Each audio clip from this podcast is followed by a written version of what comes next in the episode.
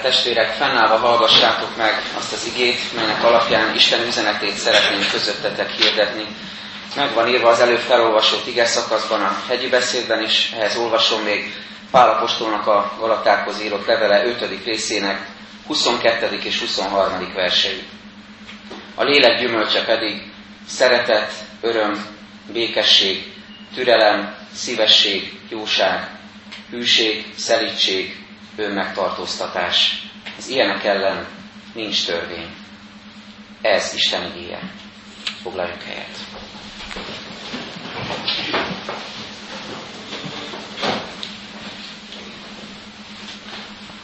Pünkösd után egy héttel Szent Háromság vasárnapjára hívott bennünket össze az Úr. Ezzel kapcsolatban két gondolatot szeretnék csak bevezetésként mondani. Az egyik, hogy, hogy a Szent Háromság bármennyire is teológiai, lelki erőfeszítést kíván az embertől, hogy ezt megértsük, felfogjuk, megközelítsük, és nem is fog sikerülni valószínűleg teljes mértékben. De mindenképpen jelez két dolgot, jelzi a kijelentésnek a gazdagságát egyfelől. Ahogyan Isten bemutatkozik, hogy ő nem csak annyit mond, én vagyok az Isten, a hatalmas, hanem háromféleképpen, és még azon belül is nagyon sokféleképpen bemutatkozik az embernek, segítségére sietve a véges embernek, a végtelen Isten ezzel, hogy még jobban be tudjuk fogadni, még jobban meg tudjuk érteni, hogy kicsoda ő. Ezért jelenti ki magát ennyire gazdagon, és ezért mutatja meg, hogy ő atyaként, megváltó úrként, Jézusként és Szentlélekként, de egy Istenként segíti az életünket, és, és ad szabadulást a bűneinkből. A másik következtetés, vagy fontos tény ezzel kapcsolatban, hogy a Szent Háromság Isten a tökéletes szeretet közösséget jeleníti meg. Hogyan többször idéztem már Augustinusnak a megközelítését a Szent Háromsággal kapcsolatban, most is őt szeretném idehozni közétek, hogy ő elgondolkodott ezen, hogy mit is jelent a, a Szent Háromság, és azt mondta, hogy így jelenik meg az isteni szeretet kapcsolat, a tökéletes szeretet kapcsolat számunkra, Tudni, van valaki, aki szeret, az Atya Isten, van valaki, akit szeret, a Fiú, Jézus Krisztus, és van a szeretet, ami ezt az egész kapcsolatot átjárja, maga a Szentlélek. És hogyha jobban belegondolunk, akkor mi is ugyanerre várunk az emberi kapcsolatainkban, közösségeinkben. Mindig van valaki, és ez lehetünk egyidejűleg mi is, aki szeret, és van valaki, akit lehet szeretni, és van a szeretet, a lélek, amely pedig összekapcsol bennünket. Mindig is izgatott az a kérdés, egy kicsit már tovább gondolva ezt a témát is, hogy vajon mi marad az ünnepekből, amikor azok véget érnek? Vajon mi marad meg az ünnepekből a lelkünkben? Vajon ugyanúgy, ahogyan az ünnepi díszeket, az ünnepi terítőt magunk mögött hagyjuk, leszedjük, elcsomagoljuk, vagy megesszük az ünnepi ételeket, vagy eltesszük az ünnepi CD-ket, zenéket a következő évre, hogy elteljen egy év, és akkor vegyük újra elő, vagy magunk mögött hagyjuk az ünnepi időt, ugyanígy múlik el. Például a pünkösnek a, a lényege, az üzenete, hogy a Szentlélek kiárat, és hogy szeretne az életünkben munkálkodni. Vajon ezeket az üzeneteket is szépen el tudjuk-e csomagolni a, a szekrényeink, a fiókjaink mélyére? Hogy majd esetleg egy év múlva újra elővegyük, és elgondolkozzunk ezeken. Vagy pedig inkább azt tapasztaljuk, reménység szerint, hogy hogy az ünnepeknek a, lényege, így a pünkösnek a lényege, és a mindennapjainkban válhat valóságán. Egy másik képet idehozva, eh, amikor, a, amikor földrengést tapasztalunk bárhol ezen a világon, és ebben eh, Magyarországon is eh, részünk volt már többször is, amikor földrengést tapasztalunk, akkor tudjuk, hogy a főrengést, vagy rengéseket törvényszerűen követik az utórengések, utórezgések, amelyek csökkenő intenzitással, de, de jönnek, jönnek újra meg újra, aztán szépen lecsöndesedik a föld, elmúlik a morajlás, elmúlnak ezek az utórezgések, szépen elül minden, amit már a műszerek sem nagyon jeleznek semmit, legfeljebb csak a legfinomabb műszerek jelzik azt, hogy még van némi aktivitás, és aztán és azt gondoljuk, hogy, hogy el is múlt minden. És közben pedig tudhatnánk és tudhatjuk, hogy a mélyben folyamatosan zajlik az erőknek az egymáshoz feszülése, folyamatosan ott van a föld mélyén a felszínformáló erőknek a, a mozgása, a mozdító hatása, amelyek bármikor feltörhetnek a felszínre. Hogyha lennének lelki szeizmográfok, akkor jelezhetnék, hogy Isten lelke akkor is ott van, és akkor is működik, amikor mi talán nem látunk látványos jelenségeket. Amikor nem történik olyan, mint az apostolok életében, hogy hatalmas erővel árad ki a lélek, és, és három ezeren megtérnek egyszerre. Tudhatjuk, hogy a felszín alatt Isten lelke akkor is ugyanúgy álhatatosan munkálkodik, mert az ő lelkének erejét nem lehet elhallgattatni, nem lehet semmivé tenni. Ma is érvényes tehát Isten lelkének a működése, ezt jelzik például a megváltozó életek, körülöttünk is, itt a gyülekezetben is, ezt jelzik a szabadulások, amikor valaki valamilyen függőségből, valamilyen megkötözöttségből ki tud törni, és szabadulást tud kapni az Úrtól a lélek által. Ezt jelzi, amikor, amikor végre megértünk valamit, amikor valami bevillan, Isten igét olvasva, a világot szemlélve. Az, az nem a mi erőfeszítésünk, amikor valamit megértünk, valami, amikor leesik a tantusz, hanem az az Isten lelkének a működése az életünkben. Ezt jelzi, amikor látást, vezetést, bölcsességet, erőt kapunk valamihez az Úrtól. És ezt jelzi, amikor készek és képesek vagyunk egymást szeretni és szolgáló lélekkel egymáshoz viszonyulni. Miből tudjuk meg, hogy vannak ilyen lelki utórezgések az életünkben, honnan, hogy van ilyen hatás az életünkben? Erre egyfajta válasz az az ige, amit felolvastam. A lélek gyümölcse ami egészen egyértelműen mutatja meg, hogy az Isten embereinek az életében, a megszólítottaknak, megérintetteknek az életében ott van a lélek gyümölcse, ott van a léleknek a hatása. Erről szeretnék pár gondolatot elmondani nektek. Egyrészt arról a kontextusról, ahogyan Jézus beszél a hegyi beszédben, a gyümölcs termésről, aztán arról, hogy hogy mit is jelent a lélek gyümölcse, csak egy általános megközelítésben, és végül pedig ebből néhány elemet szeretnék kiemelni, nem az összes kilencről beszélnék, az nagyon hosszú lenne, de egy párat szeretnék mindenképpen kiemelni ma. Tehát nézzük először a kontextust. Jézus a hegyi beszédben, ugye ebben nagy, tanító, nagy ívű tanító beszédében rendkívül sokféle témában ad útmutatást, és a, a hetedik részben is több rövidebb tanítást fogalmaz meg, és ezek között találkozunk a gyümölcstermés témájával. Jézus a gyümölcs a gyümölcs termő életnek a, a példáját a hamis proféták és az igaz proféták kapcsán hozza elénk. Csak egy-két gondolatot hadd idézek ebből újra. Óvakodjatok a hamis profétáktól, akik báránybőrbe bújva jönnek hozzátok, de belül ragadozó farkasok gyümölcseikről ismeritek meg őket. Tüskebokorról szednek-e szőlőt, vagy bogács póróról fügét. Így minden jó fa jó gyümölcsöt terem, a rossz fa pedig rossz gyümölcsöt terem. Vagyis Jézus azt mondja, hogy ha, ha valaki lelki tanítással, filozófiával, lelki kérdésekben Istenről, Jézusról jön hozzátok és tanít benneteket, akkor ne csak, arra, ne csak a szavakra figyeljetek, ne csak arra figyeljetek, hogy mi hangzik el, hanem arra is, hogy mi van mögötte. Milyen élet van mögötte, milyen életpélda van mögötte, milyen áldásai vannak annak a szolgálatnak, mint az illető végez. Milyen következménye van azoknak a szavaknak a tettekben, amiket ő tanít. Hogyan él, hogyan viselkedik. Milyen következmények és áldások vannak itt. Hogyha a környező igerészeket megnézzük a kontextust, hiszen most erről gondolkozunk, akkor felfigyelhetünk rá, hogy három gondolat öleli körbe a gyümölcstermő életről szóló rész. Csak hadd utaljak ezekre röviden. Egyrészt beszél Jézus, ahogy a hosszabb igében is olvastam, a keskeny útról.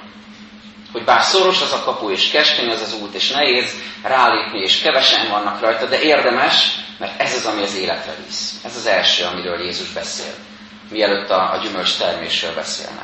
Utána beszél arról, hogy mit jelent Isten akaratát cselekedni. Azt mondja, nem mindenki megy be a mennyek országába, aki azt mondja, Uram, Uram, aki csak hivatkozik az Istenre, aki csak, csak névlegesen él hívő életet, aki csak néha-néha vonja be esetleg a szavaiba is Istent, és hivatkozik rá, de valójában nincs ott az életében, hanem azt mondja Jézus, hogy aki cselekszi az én mennyei atyám akaratát.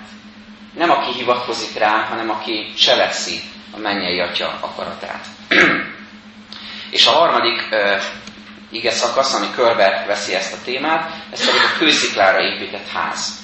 Egyszerűen fogalmazva, Krisztusra alapozott élet, a biztosan megalapozott élet az nem fog összedőlni, és ez is egyfajta gyümölcs, ez is egyfajta következmény és bizonyíték arra, hogy valaki Krisztusba gyökerező életet él. Összegezve tehát, hogyha ha valaki Krisztusra építi fel az életét, az ő akarata számára legfontosabb, és azt keresi, és azt cselekszi, és a keskeny úton jár, és azon igyekszik megmaradni, annak az életében fokozatosan megjelennek a jó gyümölcsök. Ez a lélek gyümölcse. Mindjárt átvezet ez bennünket a, a lélek gyümölcsének a megfogalmazására, de egy pillanatra gondolkodjunk el ezen az abszurd képen, hogyha kimegyünk a piacra, és oda megyünk egy kofához, oda megyünk egy őstermelőhöz, termelői piacon, és azt látjuk, hogy roskadoznak a, a standok, roskadoznak a, a ládák, a, a, a csodálatos cseresznyétől, megtől, epertől, akkor nem fogunk azon elgondolkozni, hogy most ezek igazi gyümölcsök, nem fogunk vitába bocsátkozni az illetővel, hogy ezt komolyan gondolod, ezek tényleg cseresznyék, győz meg, hogy ez tényleg cseresznye, bizonyíts be nekem. Hanem elfogadjuk, megvásároljuk, megkóstoljuk, megízleljük, és tudjuk, hogy ez egy érett gyümölcs, amiért, amiért szívesen is fizetünk, mert, mert valóban finom, és valóban oltja a szomjunkat is, és felüdít bennünket. És ugyanilyen abszurd, hogyha megfordítjuk a képet, hogyha oda megyünk egy árushoz, aki azt állítja, hogy ő cseresznyét árul, de a pultján semmi nincsen. Tökéletesen üres, teljesen kiszáradt, nincs ott semmi. Hiába próbálnak bennünket meggyőzni arról, de én cseresznyét árulok, hát nézzétek meg. Hol a cseresznye? Hol van az a gyümölcs? Honnan tudhatnám én, hogy te tényleg igazat mondasz, és tényleg komolyan gondolod ezt? Jézus ezért mondja nagyon találóan, és nyilván abszurd módon is megfogalmazva, hogy tüske bokorról szednek-e szőlőt, vagy bogáncskorról fügét. Minden jó fa jó gyümölcsöt terem, a rossz fa pedig rossz gyümölcsöt terem. Hát ebből a megközelítésből térjünk rá akkor a lélek gyümölcsének az általánosabb megfogalmazására. Erről tanítja a Galatákat pár. A lélek gyümölcse szeretet, öröm, békesség, türelem, szívesség, jóság, hűség, szerítség, önmegtartóztatás. Miért azt mondja a Szentírás, hogy a lélek gyümölcse, és miért nem az, hogy lélek gyümölcsei? Hiszen itt kilenc dolgot olvastunk. Ja, úgy szoktuk ezt megfogalmazni, hogy olyan ez, mint egy szőlőfürt. Ezért is hoztam ezt a szőlőt, bár nem annyira idén jellegű gyümölcs, de a gyermekeknek majd a hittanosság ézáron is szeretném ezt szemléltetni. Hát olyan a lélek gyümölcse, mint egy szőlőfürt. Amit, hogyha kézbe fogunk, akkor azt látjuk, hogy különböző méretű szőlőszemek vannak rajta, de az, az mégis egy egységet alkot.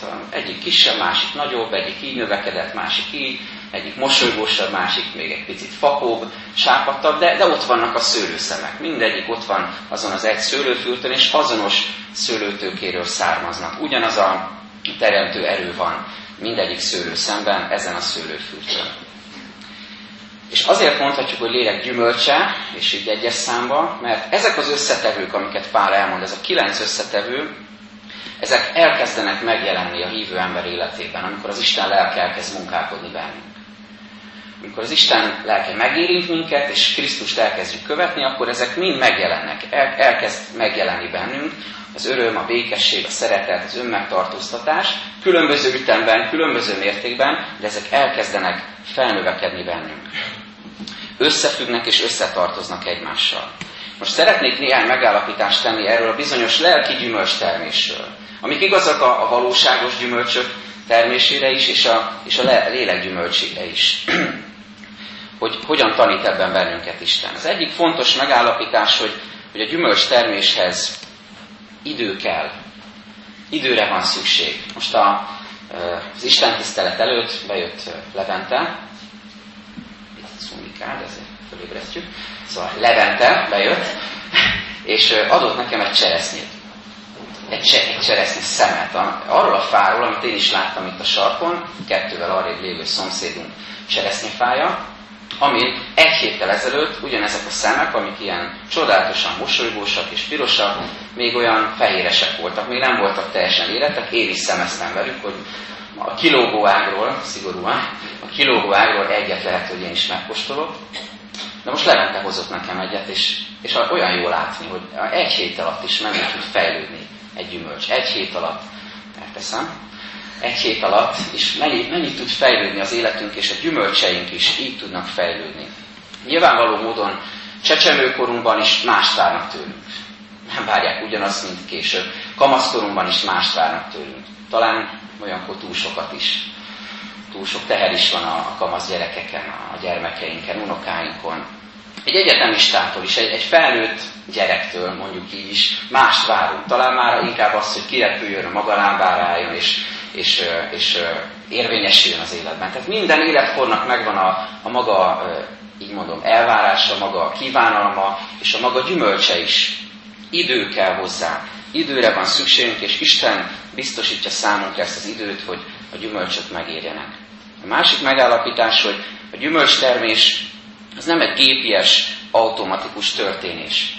Egy látszólag nem ideillő képet használja, de mégiscsak ide kapcsolódik. Vannak olyan számítógépes játékok például, amelyekkel virtuálisan létre lehet hozni valamit. Például láttam egy ilyet, kislányom játszott ezzel, süteményt lehet sütni virtuálisan. Már kísérleteztünk ezzel valóságosan is, az édesanyja tanítja, hogy hogyan kell egy muffint megsütni, de van egy ilyen program, van egy ilyen játék. Egészen döbbenetes. Tehát az egeret kell mozgatni, és ezzel a, egy virtuális füstbe lehet lisztet, meg vajat, meg tojást tenni. Utána, amikor el, megsült virtuálisan a virtuális sütőben a, a torta vagy a sütemény, akkor fel lehet díszíteni, és így tovább. Ez egy, ez egy gépies dolog, ez egy automatikusnak tűnő dolog, hogy én oda teszem, és ott van, és, és már el is készül. De a valóság az nem ilyen természetesen. Ennél sokkal szerteágazóbb és bonyolultabb. És Isten lelke így működik az életünkben, nem automatikusan, nem ránk kattint Isten, és már ott is a gyümölcs, nem így történik ez, hanem kimunkálja bennünk, megérleli bennünk a gyümölcsöket. Aztán a harmadik megállapítás, hogy nem tőlünk van ott a gyümölcs, ahol van.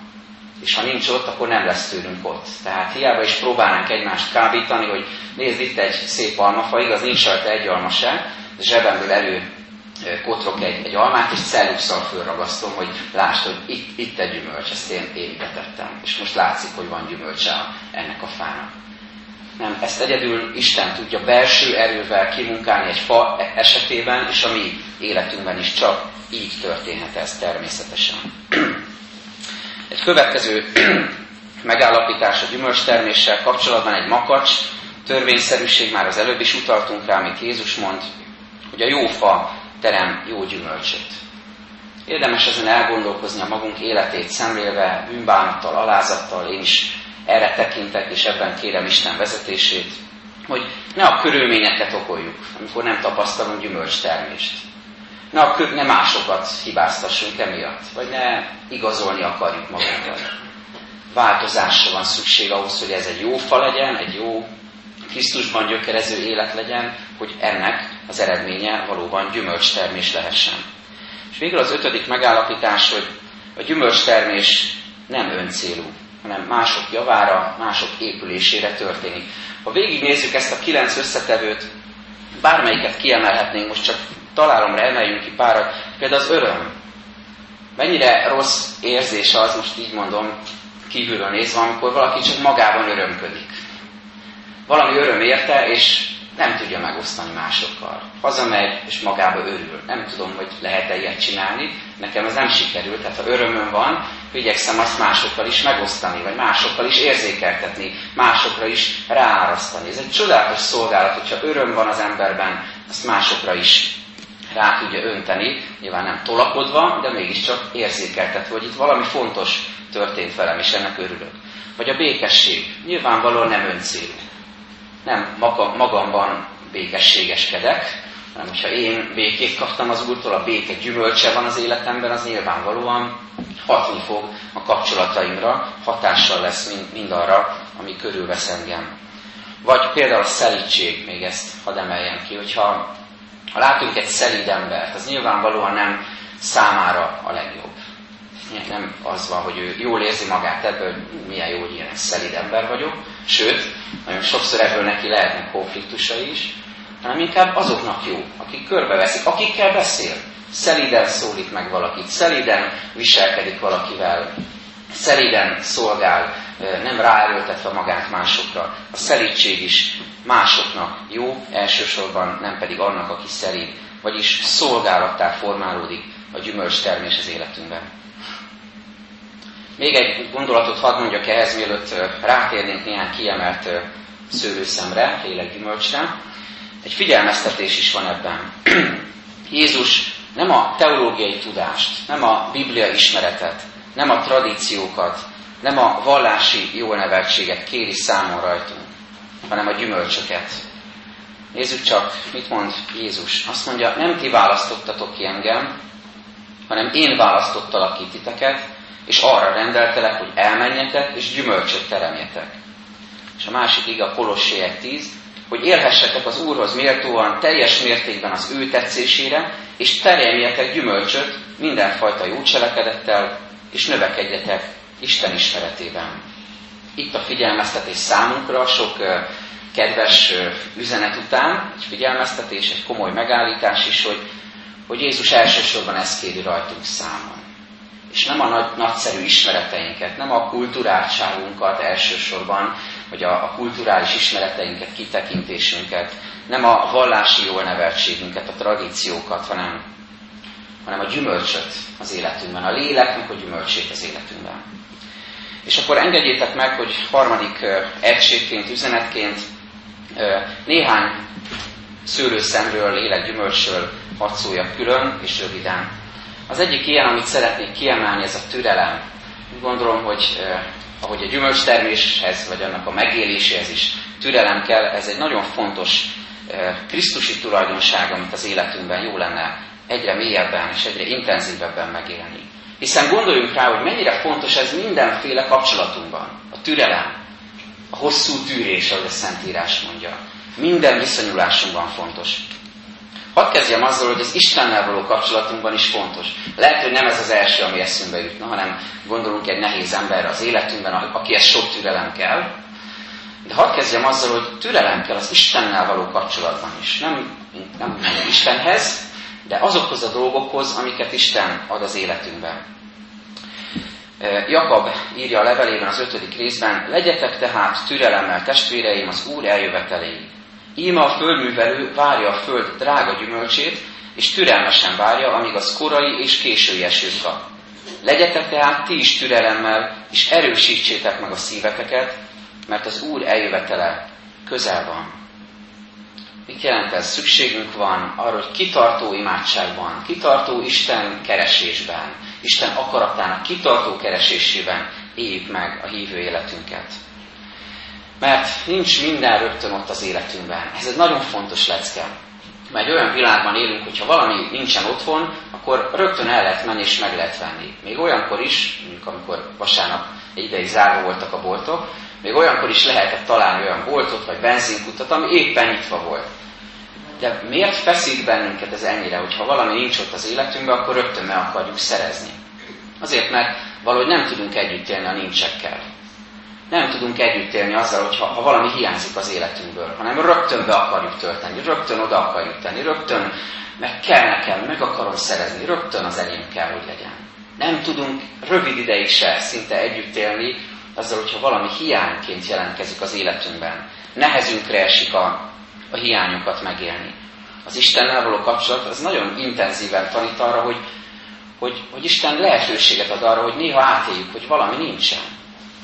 Néha megtapasztaljuk, hogy valami hiányzik. És ebben ő kitartó türelemre, hosszú tűrésre tanít bennünket.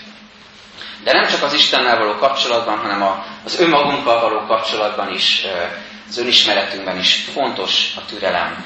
Pál ezt mondja a filippieknek, Éppen ezért meg vagyok győződve arról, hogy aki elkezdte bennetek a jó munkát, elvégzi Krisztus Jézus napjára.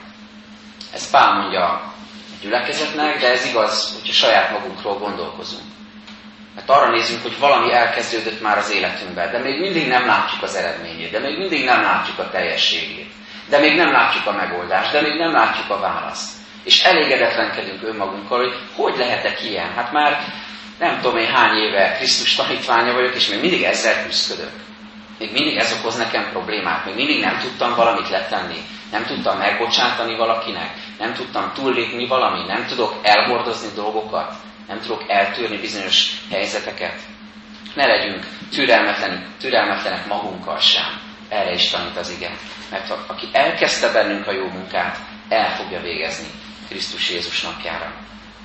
De nem csak Istennel és önmagunkkal, hanem egymással is természetesen türelemre van szükségünk. Megint egy-két idézet az Efézusi levélből. Teljes alázatossággal, szelítséggel és türelemmel viseljétek el egymás szeretettel. Vagy az evangélium hirdetésben is, a missziói kapcsolatainkban is ugyanígy van ez, 2 Timóteus 4-ben, hirdesd az igét, állj elő vele, akár alkalmas, akár alkalmatlan az idő, fegy, incs, biztos, teljes türelemmel és tanítással. és még egy utolsót is hadd említsek, ez pedig a, a próbatételekben, a nyomorúságunkban való kitartás. Erre is biztat bennünket Isten igéje, hogy, hogy amikor kihívások, próbatételek, kísértések érnek bennünket, azokban is legyünk kitartóan türelmesek, hosszú tűrőek, mert ez álhatatosságot és igazi megerősödő Krisztus hitet hoz számunkra. Az első összetevő, amiről tehát szóltam, ez a türelem, amiben Isten szeretne növelni bennünket. A második a szívesség. Úgy is szokták fordítani, hogy kedvesség. Hogy valamit szívből, valamit kedvel teszek. És ennél a pontnál azon kell elgondolkoznunk, hogy mi motivál bennünket, mit, milyen indítatással teszünk. A, a lehető leghétköznapi teendőinkre is gondolhatunk. A családban, a munkahelyünkön, a napi rutinunkban, a gyerekeinkkel való foglalkozásban, eh, vagy akár pedagógusként a ránk bízott gyerekekkel, vagy vezetőként a ránk bízott eh, munkatársakkal, vagy a gyülekezetben, mindenféle tekintetben érdemes ezen elgondolkozni, hogy mit, milyen indítatásból teszünk. Hogy a szívesség gyümölcse az pont erről szól, hogy ne rutinból, ne kényszerből, nem fanyalogva, nem bűnbánatot keltve, nem lélektelenül tesszük azt, amit teszünk, hanem valóban szívből. Ez a szívességnek, a kedvességnek, kedvből való cselekvésnek a lelki ajándéka. Nem akarom a focirajongók érzékenységét újra felpiszkálni, de, de, de hát az egy szót muszáj erről szólnom. Tehát amikor a magyar válogatott kikap Andorától, akkor arra nem lehet más mondani, mint hogy lélektelenség. Arra nem lehet más mondani, nem lehet mást átélni egészen fájdalmasan, mint hogy hogy történhet ez meg, de hadd fordítsam át inkább és pozitívan, amikor azokat az andorai játékosokat láttam, akik győztek, és ez számukra egy világra szóló győzelem, az egész történetük során négyszer vagy ötször győztek egyáltalán bárki ellen, és most ellenünk sikerült. Tehát amikor őket néztem, hogy egymás nyakába borultak, és, és örültek, azt láttam, hogy na igen, valami ilyesmit jelent a játék. Lehet, hogy nincsen fizetésük, lehet, hogy nincsenek akkor a stadionjaik, lehet, hogy, hogy nincs akkor a szervezetük, nincs olyan futballmúltjuk, nem tudják hogy puskás, hidegkút és így tovább. De mégis ott, ott valami történt, és ott valamit ők lélekből megértek, ők lelkesen játszottak. Nem a mieinket akarom szapulni, inkább pozitív példát próbálom idehozni, hogy, hogy így is lehet játszani ezt a játékot, és így is lehet megélni az életünket. És végül a harmadik, amit kiemelek, az önmegtartóztatás, ami az egész keresztény életünket átható Krisztusi magatartásforma, Krisztusi attitűd amikor valamit tulajdonképpen így lehetne fogalmazni, amikor valamit megtehetnék, de nem teszem meg. Szabadságomból, tiszta szívemből, teljes akaratomból. Megtehetnék valamit, de lemondok róla, nem teszem meg, nem élek vele. És ha jobban belegondolunk, akkor Krisztus egész szolgálatát ez jellemezte. Mi lett volna, hogyha Krisztusban nem lett volna ő megtartóztatás? Ez először is le se jött volna a földre. Először is itt se lett volna közöttünk mert ő ragaszkodott volna, nem ő megtartóztató módon, ragaszkodott volna az ő mennyei hatalmához. Itt se lett volna. Ha itt lett volna, akkor nem törődött volna a betegekkel, elesettekkel, hitetlenekkel, a sebzettekkel, a megalázottakkal, az özvegyekkel és árvákkal, a börtönben lévőkkel. Vagy ha itt lett volna, és nem lett volna benne ő megtartóztatás, akkor mondjuk a kánai mennyező nem érdekelte volna, hogy elfőtt a bor. Azt mondta volna, mit érdekel engem? Hát, vagy megoldják valahogy. Vagy nem adott volna kenyeret az 5000 embernek meg halat. Nem foglalkozott volna ilyenekkel. Vagy kibújt volna a naptanás, Heródes és Pilátus ölelő karjaiból is, és, és azt mondta, hogy adjatok engem békén. Én ennél, ennél több vagyok, ennél hatalmasabb vagyok. Engem nem lehet így elítélni. Hogyha nem lett volna benne szelítség és önmegtartóztatás, így viselkedett volna. És végül nem halt volna meg a kereszten, hanem azt mondta volna, hogy bűnös emberekért én letegyem az életemet. Olyanokért, akik engem ártatlanul vádolnak. Olyanokért, akik engem megaláztak, én letegyem az életemet. Na nem. Jézus nem ilyen volt, nem így gondolkozott, hanem önmegtartóztató, önfeláldozó, mértékletes módon élte az életét azért, hogy végső soron megbántást adjon mindannyiunk számára. Mit jelent ez a mi életünkben, csak röviden mondva kicsiben, így mondom, kicsiben el lehet kezdeni ezt a mértékletességet és önmegtartóztatást. Evésünkben, ivásunkban például, a beszédünkben, a kontroll gyakorlásában, minden, mindennapi cselekedetünkben, még az imádságainkban, a közös imádságainkban is, a gyülekezeti létünkben, a családunkban. Mert a cél az egymás felé fordulás és a szolgáló lelkület. Krisztustól mindezt tehát megtanulhatjuk, és hadd mondjam befejezésül újra azt, amivel küld bennünket Jézus. Nem ti választottatok ki engem, hanem én választottalak ki titeket, és arra rendeltelek, hogy elmenjetek, és gyümölcsöt teremjetek. Ámen. Csöndesedjünk el, és imádkozzunk.